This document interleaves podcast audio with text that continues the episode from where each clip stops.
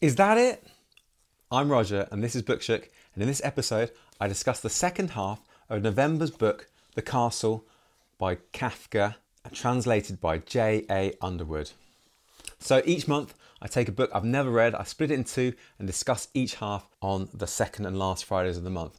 I do a first impression summary alongside my thoughts and reactions, and then raise any interesting ideas that I've noticed so far in the novel. Be aware there may be spoilers. I'd love to share your thoughts and ideas on future episodes, so please leave a comment or start a conversation below. Or if you're listening to the episode, send an email to bookshook at yahoo.com. Welcome to Bookshook. So, this episode is all about the second half of The Castle from page 136, chapter 14, Frida's Reproach, all the way to the end. So we start off with the schoolmaster who's bossing Kay around, but Kay doesn't really complain too much because he knows that he's given Frida a quote measure of security. Frida complains that Kay only took her as a lover to get to Klamm. The landlady told her, quote, It was the product, she said, of your thinking that in me you'd conquered a sweetheart of Klamm's, and so held a pledge redeemable only at the highest price. Frida complains that when he learns the truth of Klamm, she will end up being a mere possession. Now, I already mentioned in the first podcast that we have many females in bondage in the book. More on that later. She says, quote, Your still wanting constantly to reach Klamm was simply an impotent striving somehow to placate him. His guilt of taking her as a lover, no doubt. Now, Kate makes his intentions clear. Quote, you know I want to reach Klamm. You also know you can't help me in this, so I must manage it on my own. Frida redirects the thrust of the plot by saying, quote, Klamm isn't even your goal anymore. That's perhaps what bothers me most. It was bad enough having you constantly pushing past me towards Klamm. Seeing you now appear to give up on Klamm is much worse. It's something not even the landlady foresaw. According to the landlady, my happiness a dubious but very real happiness would end the day you finally recognise that your hopes of Klamm were in vain. Now you're not even waiting for that day. Along comes a small boy, and you join battle with him over his mother as if you were fighting for your very life. Now, the plot here is saving Hans's mother. Kay needs to save Hans's mother. Do you remember the schoolboy who appeared right at the end of part one? So maybe this is going to be Kay's new mission. We've moved from seeking out a non tangible, mythic, bureaucratic figure to a very tangible, although as yet unmet, ailing mother. The chapter ends with Kay going off into the snow to find Klamm while an assistant is drawn towards Frida looking out of a window. I think Frida may be having an affair with an assistant. Dun dun dun. Now Kay goes to find Barnabas at his sister's house, but he's not there. His sister Amalia is, who tells him that Olga is in love with him. But I get the feeling that Amalia might also be in love with Kay. Barnabas does not appear and Kay leaves. Now, Olga talks of the difficulty Barnabas has as a messenger. She comments on how Klamm's appearance changes, quote, Apparently, he looks quite different when he arrives in the village and different when he leaves it. Different before he's been drinking beer, different afterwards, different awake, different asleep, different alone, different in conversation, and, understandably after all this, almost totally different up in the castle. Olga goes on to describe how her father and a man called Sortini, not Sordini with a D, who was an official, were firemen and rescued a man called Galater from a fire that broke out in the Count's arms a few years back. She describes how Sortini wrote a letter to her sister, Amalia, requesting her to see him. Not a letter of love, but a letter of lust. Amalia gives Olga the letter to read. Quote, I knelt beside her and read the letter. I'd just finished when Amalia, after a quick glance at me, raised it to her eyes again but could no longer bring herself to read it, tore it up, threw the pieces at the man outside, the messenger, hitting him in the face, and closed the window. That was the crucial morning. She goes on to describe the letter. Quote, the letter was from Sortini addressed to the girl with the garnet necklace. Now, Olga had just given Amalia a garnet necklace. I can't give you the exact wording. It was a request that Amalia come to him at the Count's Arms immediately because in half an hour Sortini had to leave. The letter was written in the most vulgar language, using expressions I'd never come across before and only half guessed at from the context. She goes on. Sortini was clearly angry that the sight of Amalia had so stirred him, keeping him from his business. And Kay thinks, quote, that's what the officials are like, abusing their power and office of authority. Olga goes on to compare Frida and Klamm with Sortini and Amalia, and Kay says it's an entirely different situation and that Frida loved Klamm. I suspect not, perhaps. Olga talks of the clashes between the classes. Quote, Another thing you need to bear in mind is that between an official and a shoemaker's daughter, there's a big gap that must somehow be bridged. Sortini tried to do it this way. Another man might go about it differently. I know they say we all belong to the castle, and there is no gap and nothing to be bridged, and it may well be true in the normal course of events, but we, unfortunately, have had occasion to see that just when it matters, it's not true at all. Olga describes how there is a certain amount of competition between the village girls. They mostly seem to be competing for the attention of the menfolk. She also describes the competition between the castle fire brigade and the village fire brigade. She explains how her father was fired from the fire service over the Sortini Amalia incident. And I'm thinking, what horrific corruption that allows a working man to be left destitute like this. Now, Amalia enters and hears the talking. She says, quote, You two still sitting together? And you meant to leave immediately, Kay, and now it's almost 10. Can you even be bothered with such stories? There are people here who feed off stories like that. They sit down together the way you two are sitting here and regale each other with them. You don't strike me as one of those people, though. Oh, I am, said Kay. That's just what I am, one of them. Whereas people who can't be bothered with such stories and leave it to others, they don't impress me very much. Amalia leaves, and Kay says of her, quote, She's the youngest and as such should be dismissive. Guilty or not, it was she who brought disaster on the family, Instead of, with each new day, begging forgiveness from each of you afresh, she holds her head up higher than anyone. Now I'm thinking it was Sortini that brought disaster on the family, not Amalia. I'm not sure I like this sexist, pigeonholing character, Kay. Anyway, he goes on to describe Amalia. Quote, Look, you're very alike, all three of you, but the thing that distinguishes her from both of you is very much to her disadvantage. The first time I saw her, I was put off by the dull, unloving look in her eye. And then she may be the youngest, but nothing of that shows in her appearance. She has that ageless look of women who scarcely age at all, but who are also never really young. You see her every day, you don't even notice the hardness in her face. That's why, come to think of it, I can't take Sortini's sudden liking very seriously either. Maybe he only meant to punish her with a letter, not summon her. I don't want to talk about Sortini said Olga. With the castle gentlemen, anything's possible, whether it's the most beautiful or the ugliest girl involved. More sexism and objectification from Kay. The translation of the castle is also the lock.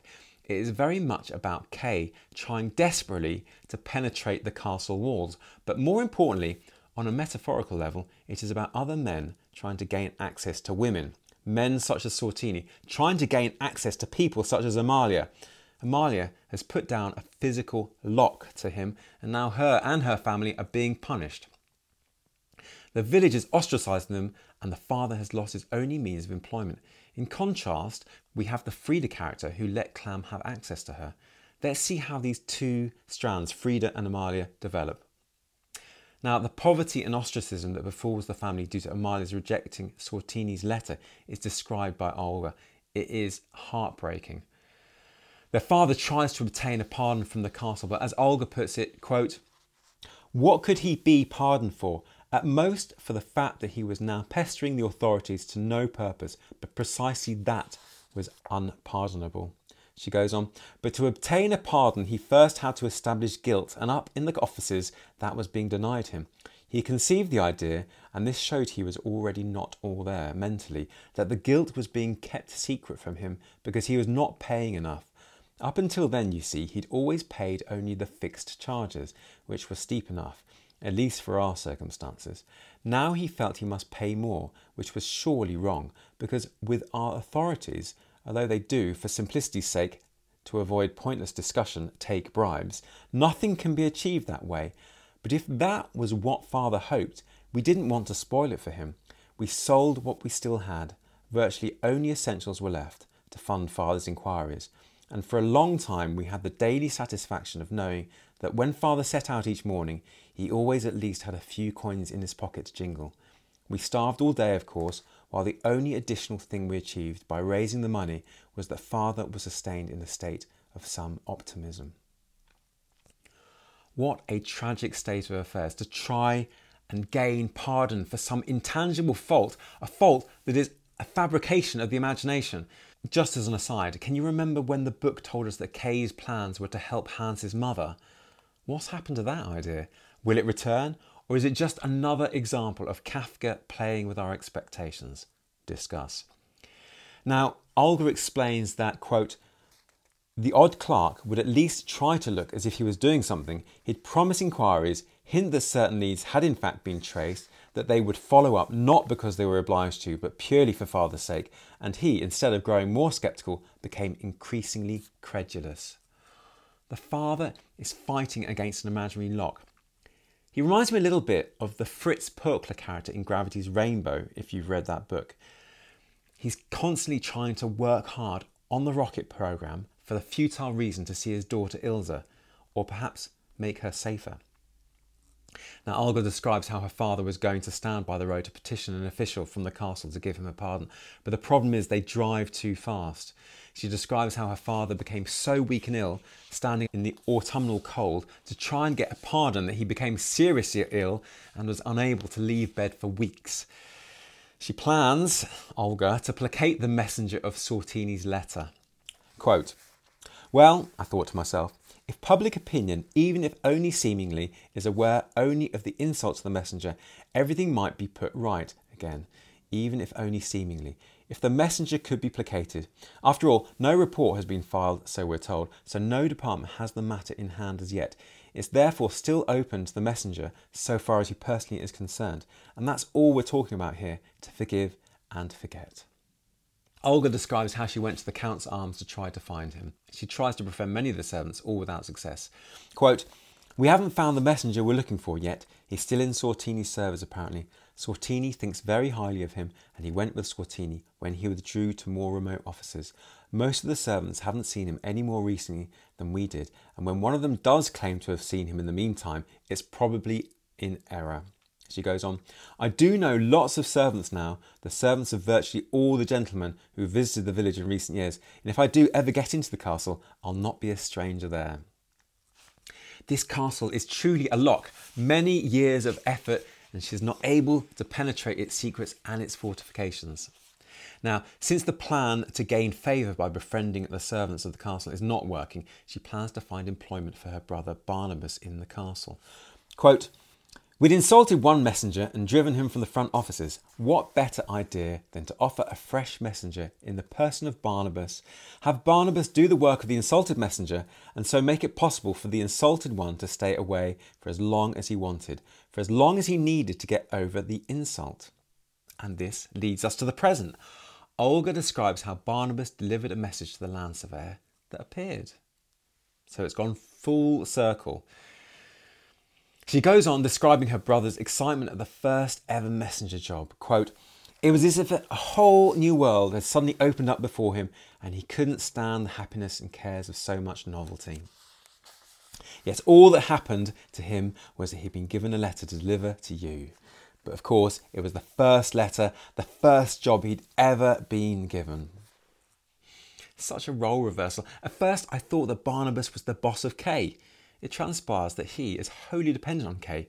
Listen to Olga's description of his work. Quote, those two letters that have so far passed through Barnabas's hands are the first sign of forgiveness, dubious though it is, that our family has received for three years. This change, if it is a change and not an illusion, illusions are more common than changes, is connected with your arrival here. Our fate has to some extent become dependent on you. Possibly these two letters are just the start, and Barnabas's activities will expand beyond the messenger work concerning you. Let's hope so, as long as we're allowed to, but for the time being, everything is directed at you. Up there, we have to be content with what we're given, but down here, it may be that we can also do something ourselves, namely secure your goodwill or at least guard against your aversion, or, most importantly, protect you to the best of our ability and experience in order to keep your contact with the castle, which might mean our livelihood from being lost. Now, one of Kay's assistants turns up at Olga's house and it takes her and Amalia to push him out. Kay keeps hidden from the assistant and Olga. Quote, Kay then learned from Olga that the visit had concerned him. It had been one of the assistants looking for him on Frida's orders. Olga had wanted to protect Kay from the assistant. If Kay meant to own up to Frida subsequently about his visit there, let him do so, but it shouldn't be discovered by the assistants. Now, Kay turns down the offer of staying for the night and asks for a whip and is given a willow branch. Is he going to beat an assistant? Maybe Frida? He catches up with the assistant who says that they, that's Arthur and Jeremiah, who were sent to work for him by Galater, were, quote, standing in for Klamm at the time. Arthur has gone back to the castle because he was unhappy working with Kay. He's going to complain that Kay has, quote, no sense of humour. Now, these assistants are becoming unlocked in my mind. They're making more sense now. They were sent as quiet companions to aid Kay by Galater. Now that Jeremiah is free from Kay's employ, he says he's now allowed to talk openly about his and Arthur's feelings and emotions. For example, quote, Your ruthlessness in letting us get so cold out by the railings or the way you treated Arthur, who someone an angry word will pain for days, almost striking him dead on that mattress with your fist, or the way you chased me up and down through the snow this afternoon. He says that Frida has gone back to being a bar lady now that he has, quote, betrayed her by going to Barnabas's girls, and that he, Jeremiah, is a room waiter at the Count's castle. Now, the next chapter doesn't have a heading, it's just a number. Sometimes there are chapter headings, sometimes not. It's an interesting inconsistency in the novel. If you know why, I would love to know. Put a comment below. Now, Kay believes Jeremiah has tricked Frida into becoming his lover by telling her that he is having a dalliance with Olga and Amalia. Jeremiah says, quote, if Frida constantly pleads with me to free her from you, why should I not do her that favour, particularly since I'm doing you no harm in the process, now that you've consoled yourself with the Barnabas' girls? Kay retorts with, quote, Now I can see you're afraid, really pitifully afraid. You're trying to catch me out with lies. Frida asked for one thing only to be delivered from those by now maddened, lascivious dogs of assistants. Unfortunately, I didn't have time to carry out her request in full and am faced with the consequences of my failure. Now, will Kay rescue Frida from Jeremiah? Does she want rescuing? At that very moment, Kay bumps into Barnabas, who says that he appealed to Klamm for a request to see Kay up at the castle, but was unsuccessful. However, a small elderly secretary called Erlanger appeared to him up at the castle. He was one of Klamm's first secretaries. He has told Barnabas to tell Kay to meet him at room 15 of the Count's Arms. Erlanger says to Barnabas, quote, he should come right away. I have only a few appointments there and I'll be driving back at five in the morning. Tell him I'm very keen to have a word with him. Now, Jeremiah, hearing this, races away to the Count's arms to, quote, try to beat him to Erlanger. And when he gets there, he pretends he's a room waiter, perhaps to spy on the conversation. Now, Kay is invited into the Count's arms and waits there for the Erlanger meeting. He bumps into Frida, who's working as a bar lady now. She reprimands him for being unfaithful with Barnabas's girls and says, quote, There'll be no wedding. He tries to put her right and explains that he has not been unfaithful, that the reason he was at Barnabas's girls was to see if Barnabas, quote, who should have brought an important message long ago, had finally come. He hadn't, but soon would. I was credibly assured, very soon. I was reluctant to have him come on to me at school, wanting to avoid bothering you with his presence. Hours went by, and unfortunately, he didn't come. Someone else did, though someone I detest. Jeremiah. I didn't feel like having him spy on me, so I went through the next door garden, but nor did I wish to hide from him. Instead, I went straight up to him on the street, though with, I admit, a nice bendy willow rod. That's all, so there's nothing further to be said about. But he does ultimately go on to ask her about her relationship with the assistants. She explains how she started an affair with her old friend Jeremiah, who was free once out of Kay's employ. Quote, and this is Frida speaking. I was drawn to him. He's my playmate from childhood. We used to play together on the slopes of the castle hill. Marvellous times. You've never asked me about my past, but none of that mattered so long as Jeremiah was restrained by his position. I knew my duty as your wife to be, but then you drove the assistants off. She goes on. On duty, he's afraid if his master twitches an eyebrow. Off duty, he's afraid of nothing. He came and took me, abandoned by you, dominated by him, my old friend. I couldn't help myself. I didn't unlock the school door. He smashed the window and pulled me out. We fled here. The landlord thinks highly of him, and what better for the guest than to have such a room waiter? So we were taken on. He's not living with me, but we share a room. Now, Kate is thankful the engagement didn't work out, having her, quote, fidelity due only to the assistant's obligation to us as our servants, then it was good that everything came to an end. It would hardly have been a happy marriage between two beasts of prey only whipping could tame. In which case, I'm also grateful to the family that unintentionally contributed towards splitting us up. Jeremiah appears looking dishevelled, and Frida asks Kay to leave. Quote, Go to your girls, why don't you? Dressed only in their chemises, so I'm told. Of course, that's what she's been told. More of Jeremiah's lies. Now she and Kay disappear off into a room somewhere in the Count's arms. Quote, Frida, who did not even turn to face Kay again, finally pulled Jeremiah away.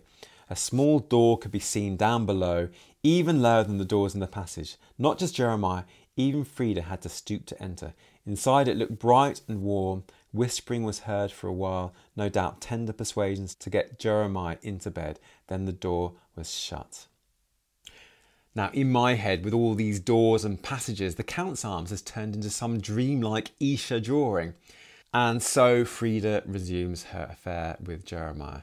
Now, talking of Escher, he goes to find Erlanger's room and is confronted with more Escher like architecture. Quote, all the doors were identical. Continuing the quote, he gave one more look to right and left along the passage. Someone might be coming who could tell him what he needed to know and remove the need for any risk. But the long passage was silent and empty. Next, Kay listened at the door.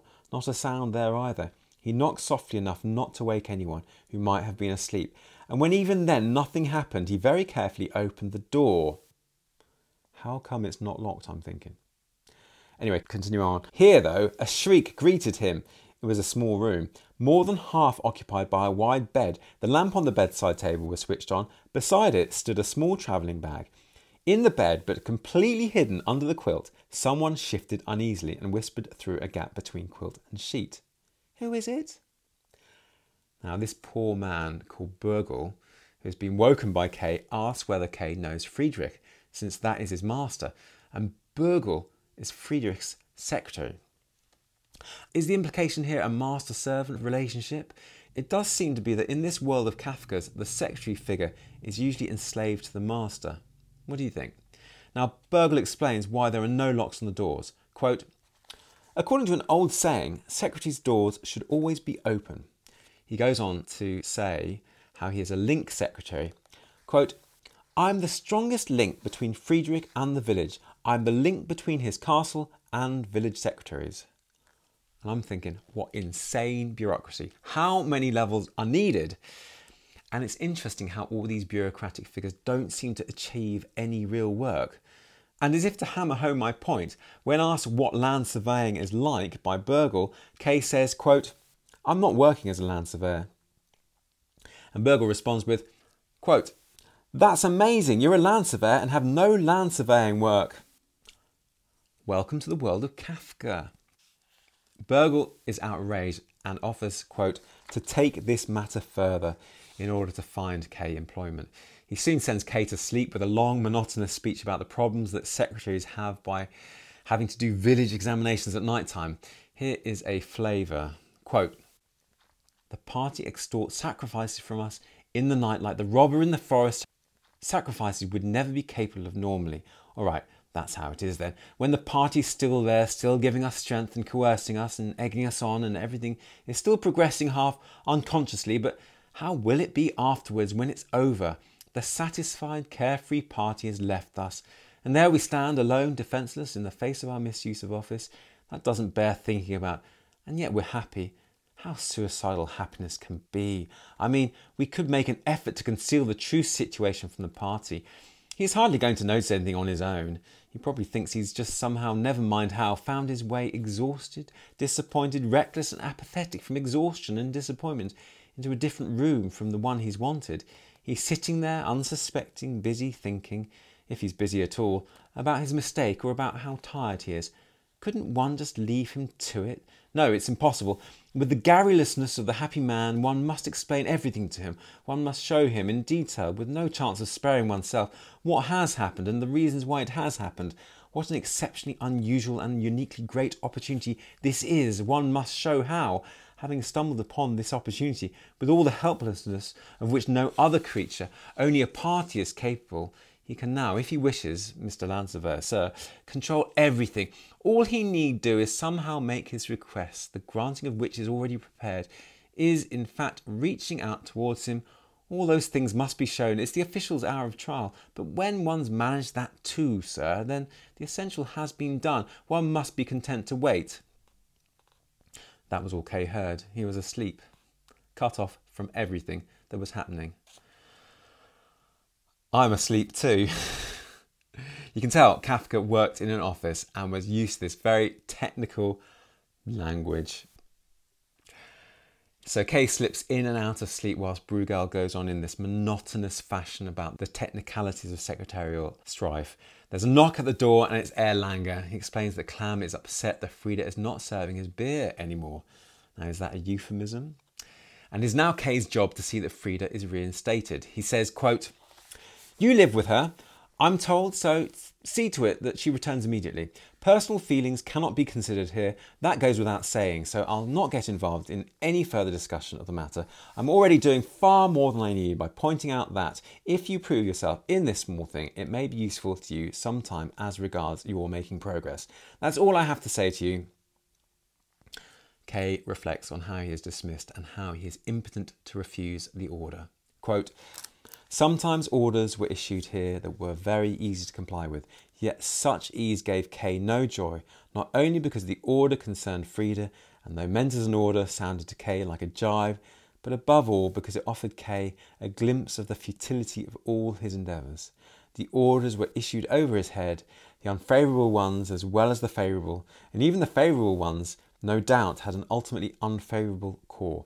At any rate, they were all issued over his head, and he was far too lowly to be able to intervene in them, let alone silence them and make his own voice heard. If Erlanger waves you aside, what are you going to do? And if he didn't wave you aside, what could you tell him? Poor Kay, completely unable to carve his own destiny, fighting against bureaucracy. There ensues what can only be described as file warfare, where we see streams of servants battling over files. It sounds like mayhem. Quote One servant was busy pacifying an impatient gentleman, the other fighting outside the closed door for the return of the files. Both had problems. The impatient gentleman often became even more impatient as a result of the pacification attempts, incapable of listening to the servant's empty words any more. He did not want consolation, he wanted files. One such gentleman, using the gap above the door, emptied a whole wash basin over the servant. You get the idea. Very Monty Python, where there's the battles with the office. He notices that Bürgel does not seem to be receiving files from any of these secretaries. He notices, and Kay notices a file, quote, actually only a scrap of paper, and wonders whether it could be his file, but the secretary rips it up, probably in an expression of agitation, thinks Kay. Now, this weird nocturnal activity by the secretaries reminds me of the nocturnal work of blood sucking vampires. Listen to this quote, Nighttime examinations have the sole object of allowing parties, the sight of whom the gentleman would have found quite intolerable by day, to be heard swiftly at night under artificial light, with a chance, as soon as the examination was over, of forgetting all nastiness in sleep. But Kay's behaviour, he was told, had made a mockery of all precautions. Even ghosts disappeared towards morning, but Kay had remained there hands in pockets. This is why the gentlemen did not leave their rooms, because of Kay's presence, and he is going to be punished for this. Quote, It was because of him, simply and solely because of him, that the gentlemen had been unable to emerge from their rooms because in the morning, having just woken up, they were too ashamed, too vulnerable to be able to expose themselves to strange eyes. They literally, no matter that they were fully dressed, felt too naked to show themselves. It was difficult to say why they were ashamed. It could be that they were ashamed, those perpetual workers, merely of having slept. But perhaps even more than of showing themselves, they were shy of seeing other people, the thing they had happily avoided with the aid of nighttime examinations, namely the sight of parties whom they found so hard to bear. They were reluctant to have now, in the morning, suddenly, unexpectedly, and large as life, intrude on them anew. They were simply not up to it. What sort of person would fail to respect that? Well, it had to be someone like Kay. It goes on, Kay would certainly have to answer for what he had done here. Poor Kay. What will his punishment be? I have no idea. Possibly banishment. It's all very weird. It's like a surreal dream. Now, at this point, Pepi throws him a cushion and Kay falls fast asleep in a room. When he wakes, he realizes he slept all day. Frida is to, quote, resume her old job in the evening. And Pepi says, quote, she doesn't care for you anymore, presumably. Pepi asked as she brought coffee and cakes. However, she no longer asked maliciously as before, but sadly, as if in the meantime she had come to know the malice of the world, beside which all personal malice collapses and becomes futile. She spoke to Kay as if to a fellow sufferer. Wow, Pepi has grown up quickly. She reflects that she loves Kay and that Frida could have only been removed from the Count's arms by love in order for Pepi to be noticed and gain promotion. There's a lengthy section on the role of the chambermaids who serve the gentlemen in the Count's arms. They're very subservient and it's a very patriarchal hierarchy. The third person narrator tells of how Frida compares herself to Pepi at nights and cries with despair because she's not as beautiful. Quote, no one was more aware than Frida herself of how wretched she looked. For instance, the first time you saw her let down her head, you clapped your hands together in sympathy. By rights, such a girl shouldn't even get to be a chambermaid. She knew it too, and many a night she had cried over it, clinging to Pepi and draping Pepi's hair round her own head. But when she was at work, all doubts disappeared. She thought of herself as the loveliest girl in the world and knew just how to plant the idea in every head. Frida, by attaching herself to the man Klamm, makes herself almost, quote, too beautiful. Quote, but what was good enough for Klamm was bound surely to be admired by everyone else, so that in no time at all Frida had become a great beauty, just the kind of girl the bar needed, almost too beautiful actually, too powerful. The bar was now scarcely enough for her.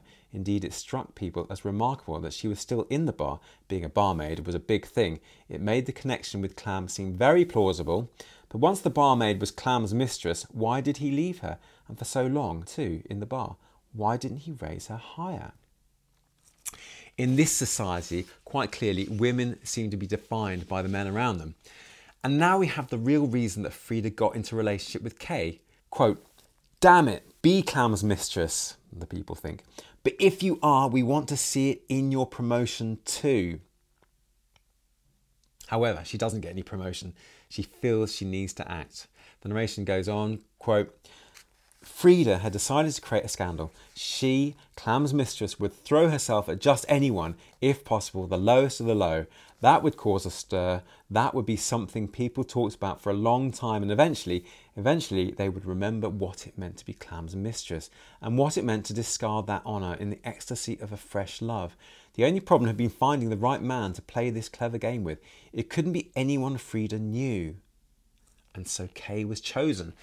All this intrigue is finally unlocked right at the end of the novel. Kay was merely a pawn in Frida's master plan, all caused by the elusive, silent, and pretty much unseen clam, just like the shut up crustacean he's named after. Now, it's described how Pepi is prepared sartorially for presentation to Klamm. A lot of work goes into her dress from all the other maids. It's also described how manipulative and cunning Frida had been when Kay had taken her to the schoolhouse. Quote, she one eye on the Count's arms and the other on Kay. She'd had excellent messengers available, Kay's assistants, whom he left entirely to her. She had dispatched them to her old friends, reminded them of her existence, complained of being held prisoner by such a man as Kay, stirred up feeling against Pepi, announced her imminent arrival, asked for help, implored them to give nothing away to Klamm, acted as if Klamm needed to be protected and must therefore on no account be allowed down to the bar. Continuing on, but the assistants had provided more than just this messenger service, they had also served to make Kay jealous, keep him interested. So the so called love between the assistants and Kay was just to keep him on his toes. Who'd have thought it, eh? Not so innocent Frida. Interesting how the narrator is unlocking this information now, right at the end of the novel. Quote Kay had done everything to please Frida, even the most contradictory things. He'd allowed the assistants to make him jealous, but at the same time tolerated the three of them remaining together while he went off roaming by himself. It was almost as if he'd been Frida's third assistant. At this point, Frida had finally, on the basis of her observations, decided on her big move. She would make a comeback, and it really was high time. It was marvellous how Frida, in her cunning, had seen that and exploited it. This power of watching and coming to a decision was Frida's inimitable skill. Had Pepi possessed it, how differently her life would have turned out. If Frida had remained in the school for another day or two, there'd have been no driving Pepi out. She'd have been barmaid for good, universally loved and in demand. She'd have earned enough money to make dazzling additions to her meagre get up. Another day or two, and no amount of intrigue would have kept Klamm away from the lounge any longer. He'd have come down, had a drink, felt at ease, and, if he noticed Frida's absence at all, been highly satisfied with the change. Another day or two, and Frida and her scandal, her connections, the assistants, the whole lot would have been utterly and completely forgotten, never to re emerge. Kay is completely in the dark about all these shenanigans. When he chats to Pepi, he says, quote, I can't explain why Frida left me. The most likely explanation seems, namely, that I neglected her. Pepi suggests that Kay can live with her and the maids at the Count's Arms. She's happy to go back to being a maid and reflects that her promotion was a negative experience. Quote, when I think about my friends, I almost don't mind going back. Why should I be promoted above them? That was the very thing that kept us together. The fact that the future was barred to all three of us identically. And then I did, in fact, break through and was separated from them. Now, that's a really interesting comment on the idea of promotion and how getting on can have negative consequences. We don't know whether Kay takes up the offer of living with Pepi and her friends at the Count's Arms.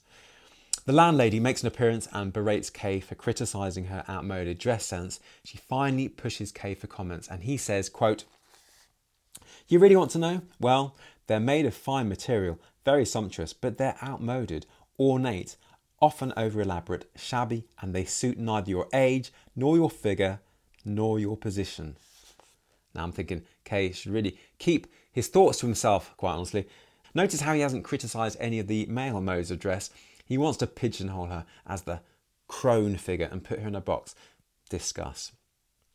Anyway, the novel ends with Gerstacker, the coachman, who thinks Kay will help him get somewhere with Erlanger. Kay laughs at this idea. Kay has never got somewhere with any official. Gerstacker leads him to his house and meets his mother. Quote, the living room of Gerstacker's cottage was lit only dimly by the fire in the stove and a stump of candle, by the light of which someone sat hunched in a corner under the crooked rafters that protruded there, reading a book. It was Gerstacker's mother. She held a trembling hand out to Kay and made him sit down beside her. She spoke with an effort. It was an effort to understand her, but what she said and there the novel floats to an end with no full stop, as if this craziness will just continue. Franz Kafka, The Castle. So, what were those questions and were they answered? Why doesn't he just leave? Well, he became more entrapped by Frida and he was on a crusade to try to penetrate the castle, hence his desire, I guess, to stay. And then we had that question will she stay faithful to Kay? Well, she didn't. He accused her of over familiarity with his assistants, and she did trick Kay into loving her more and more to make her more important in the village and to make Klamm more and more attracted to her. Did Klamm make any kind of appearance? No, he didn't. So, overall thoughts of the book to me, it's about how the power of a bureaucracy or a government can really take over and drain its people of any will to action, to create an environment full of supposed action, which I guess fails in any way to produce any desired results. Kay was not able to do any land surveying, and his attempts to communicate effectively with anyone in authority were unsuccessful. Although he did, of course, survey the land, he walked through the snow from the Count's Arms to the castle gates and around. But he had no ability to communicate with pretty much anyone in authority. Frida had to be incredibly manipulative and emotionally lie in order to maintain any sort of power in the novel. And this power derived from one man, and the man was Klamm. The novel also, to me, expresses the idea that a goal oriented plot is not the only way of making a novel, perhaps inspired by the meaningless of World War One. What did the book mean to you? I'm looking forward to reading some of your thoughts. Now, would I recommend this book to a friend? I can't think of anyone I would rush out to recommend it to. It seems a bit dated. Some of the ideas regarding the role of women in society are dated, although perhaps relevant at the time. In exposing hypocrisy, it seems a little old hat. I'm sure the book was a groundbreaker at the time, but it seems more like a very interesting museum piece now. So if you were to ask me, is it like it, love it, or not for me, I'd probably say the book is not for me. I did enjoy experiencing the awful bureaucratic system that Kay was trying to operate in, but personally, I prefer much more rich and beautiful language. Anyway, there were some really interesting ideas to come out of the novel. The idea of possession. Frida feels like a possession. And listen to this quote and if all else fails, then on behalf of the Kays, husband and wife, you'll simply beg. But when afterwards this was the landlady's conclusion, you realise that you've been wrong about everything, about your assumptions and your hopes, in your conception of Klamm and his relations with me. That's when my hell will begin, because that's when I really shall be the only possession left for you to depend on, but a possession that you at the same time has proved worthless, and that you'll treat accordingly, because you've no other feelings for me than that of an owner. She argues that she's merely a vessel to get to Klamm. That is the value and love of the relationship, possession. I mentioned that there is a lack of plot. There are elements of plot though. So, for example, Kay clearly wants to find Klamm, that's a plot, and we're eager to join him on that journey. We're pretty sure that he won't find him, but he makes his intentions clear when he gets chatting to Frida. Quote, you know I want to reach Klamm. You also know you can't help me in this, so I must manage it on my own. That's on page 141. And Frida redirects the thrust of the plot by saying, quote, Klamm isn't even your goal anymore. That's perhaps what bothers me most. It was bad enough having you constantly pushing past me towards Klamm. Seeing you now appear to give up on Klamm is much worse. It's something not even the landlady foresaw. According to the landlady, my happiness, a dubious but very real happiness, would end the day you finally recognised that your hopes of Klamm were in vain. Now you're not even waiting for that day. Along comes a small boy and you join battle with him over his mother as if you were fighting for your very life. So the plot changed to saving Hans's mother, but it was completely discarded, that plot idea. We continue the idea in the second half of females in bondage. Olga says of Klamm on page 176, quote, Klamm is like a commanding officer with women, ordering this one or that one to come to him, not tolerating any of them for long, and as he orders their coming, also ordering them to go. And then we also have Frida by attaching herself to the man Klamm. She makes herself almost, quote, too beautiful, quote. But what was good enough for Klamm was bound surely to be admired by everyone else, so that in no time at all Frida had become a great beauty, just the kind of girl the bar needed, almost too beautiful. In this society, Frida's beauty is defined and moulded by the men around her. And the maids in the Count's arm are almost imprisoned. Listen to this quote, this is page 260. Quote, then the maids climbed out of bed. The beds were one above the other. There was very little space anywhere. The whole maid's room was actually nothing but a big closet with three shelves.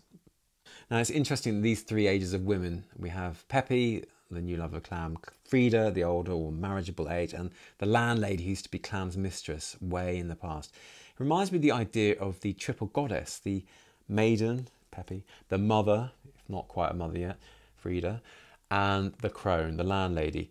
Now, this triple goddess or deity archetype was very popular in many neo pagan religious and spiritual traditions.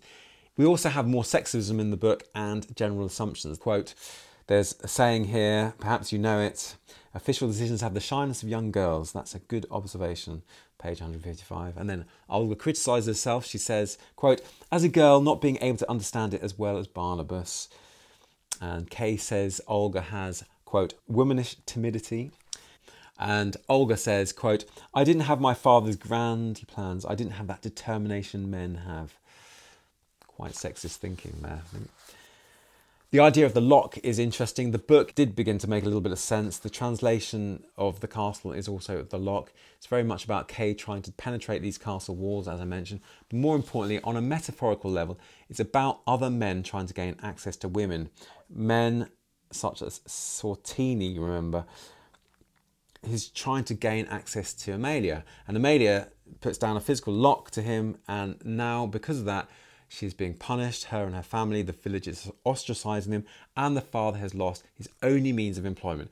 And in contrast, we have the Frida character who let Klamm have access to her. And it's interesting how these two threads went through the novel. Kay is also locked into that worldview of women as submissive and objects, as I just mentioned. The idea of Escher and an Escher esque world is very interesting.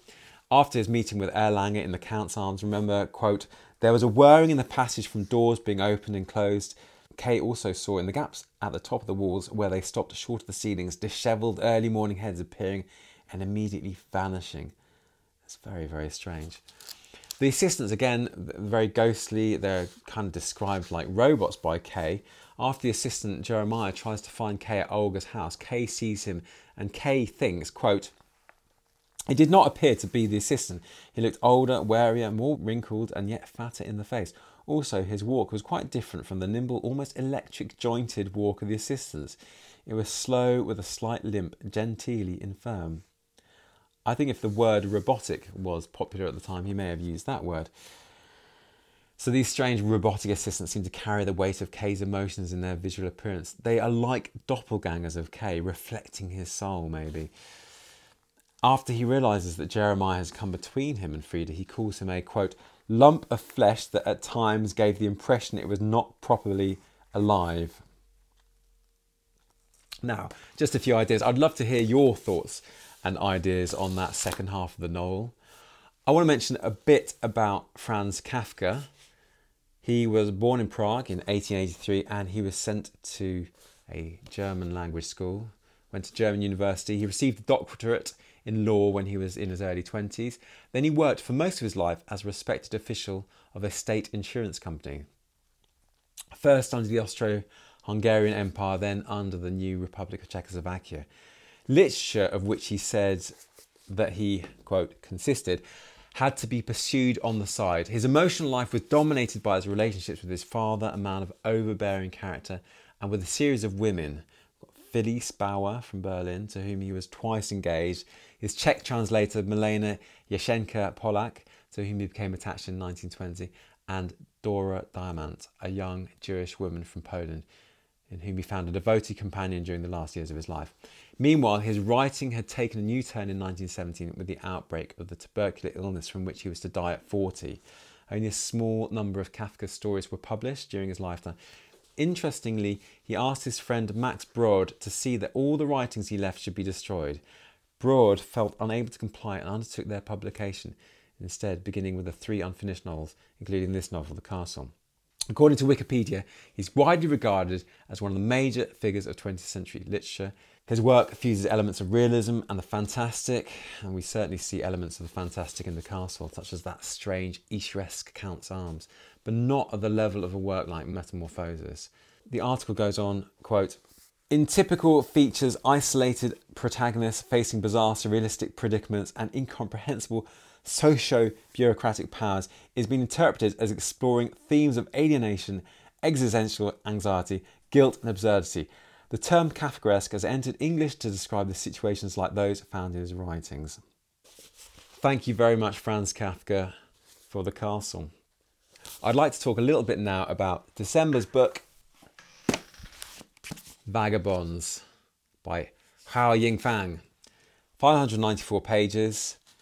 If you're reading alongside, I'll be reading up to page 332. That's the chapter entitled Medal. Now, why did I choose this book? I chose it because I was keen to find some writing in translation, particularly sci fi. This cropped up in a recommended reads website, so I snapped it up. It also won the Arthur C. Clarke Award in 2021, so it's quite a modern novel. And also, it's by Hao Yingfang, a Chinese lady. And the only thing I know about her is that she is Chinese, as I say, and she has a PhD in economics. The blurb says she works currently as a macroeconomics researcher at the China Development Research Foundation in Beijing. I'm going to read the first page and give you my initial impressions. Prologue. Maybe I'll just read the prologue. Once, a group of children was born on one world and grew up on another. The world they were born into was a tower of rigid rules. The world they grew up on was a garden of rambling disorder. One was a magnificent, austere blueprint, the other was a wild bacchanalia. The two worlds shaped the children's lives one after the other without seeking their consent, without consideration for their feelings, like two links in the chain of fate sweeping them up in cold, irresistible tides. What had been put together in the tower was smashed to bits in the garden. What had been forgotten in drunken revelry was still memorialized in the blueprint. Those who lived only in the tower never suffered the loss of faith. Those who lived only for the pursuit of pleasure had no vision to strive for.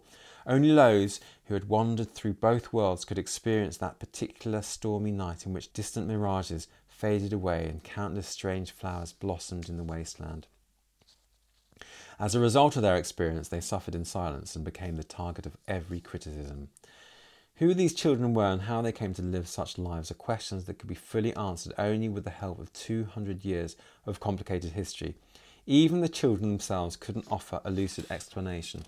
They were perhaps among the youngest in the millennia long history they exiled. Before they even understood what fate was, they had been tossed into its vortex, while still ignorant of the existence of other worlds. Another world had snatched them away. Their exile began at home and they had no vote in history's direction. Our story begins at the moment when the children were returning home. The body's journey was coming to an end, but the heart's exile was only about to begin. This is the tale of the fall of the last utopia. The ship. The ship was about to dock. Time to turn out the lights. The ship swayed in space like a drop of water gently flowing into the arc shaped port. The ship was very old and glowed dimly like a badge that had been polished by time until the sharp angles and edges had worn away. Against the darkness of space, the ship seemed minuscule, and the vacuum accentuated its loneliness. The ship, the sun, and Mars formed a straight line, with the sun at the far end, Mars close at hand, and in the middle, the ship, whose course was straight as a sword, its edge fading into obscurity. Surrounded by darkness, the silvery drop of water approached the shore very much alone. This was May Earth, the only link between Earth and Mars. Very interesting. So we've got Mars and Earth coming together. Earth seems very like the Western world, I guess. Mars seems more communist, I'd say and maybe uh, the Earth is more democratic. We've got it described. Earth is described as bacchanalic. Um, where is it? One was a magnificent austere blueprint, Mars. The other was a wild bacchanalia. One has Mars has rigid rules, and Earth has rambling disorder. It's going to be very interesting, and I, I'm wondering whether the author Hao Yang Yingfang is going to be very political with this idea of Mars maybe being a proto China and Earth maybe being a, a proto Western world or, or, or a type of Western democratic world. The Guardian says a fascinating examination of two very different possible futures Locus says graceful and ambitious, and the Times says a long, satisfying meditation on political and creative freedom. I am very excited about reading this book. Thank you very much for listening. If you have any questions or comments, I'd love to hear them. So leave a comment below, or if you're listening to the episode, send an email to bookshook at yahoo.com. And if you want to recommend a future book to read together, do let me know. Also, if you enjoyed this, please give it a thumbs up and subscribe, or give it five stars on your episode app. Thank you very much. I look forward to discussing the first half of Hao Yangfang's Vagabonds, translated by Ken Liu, at the next episode of Bookshook on the second Friday of December. That's the 30th. See you then.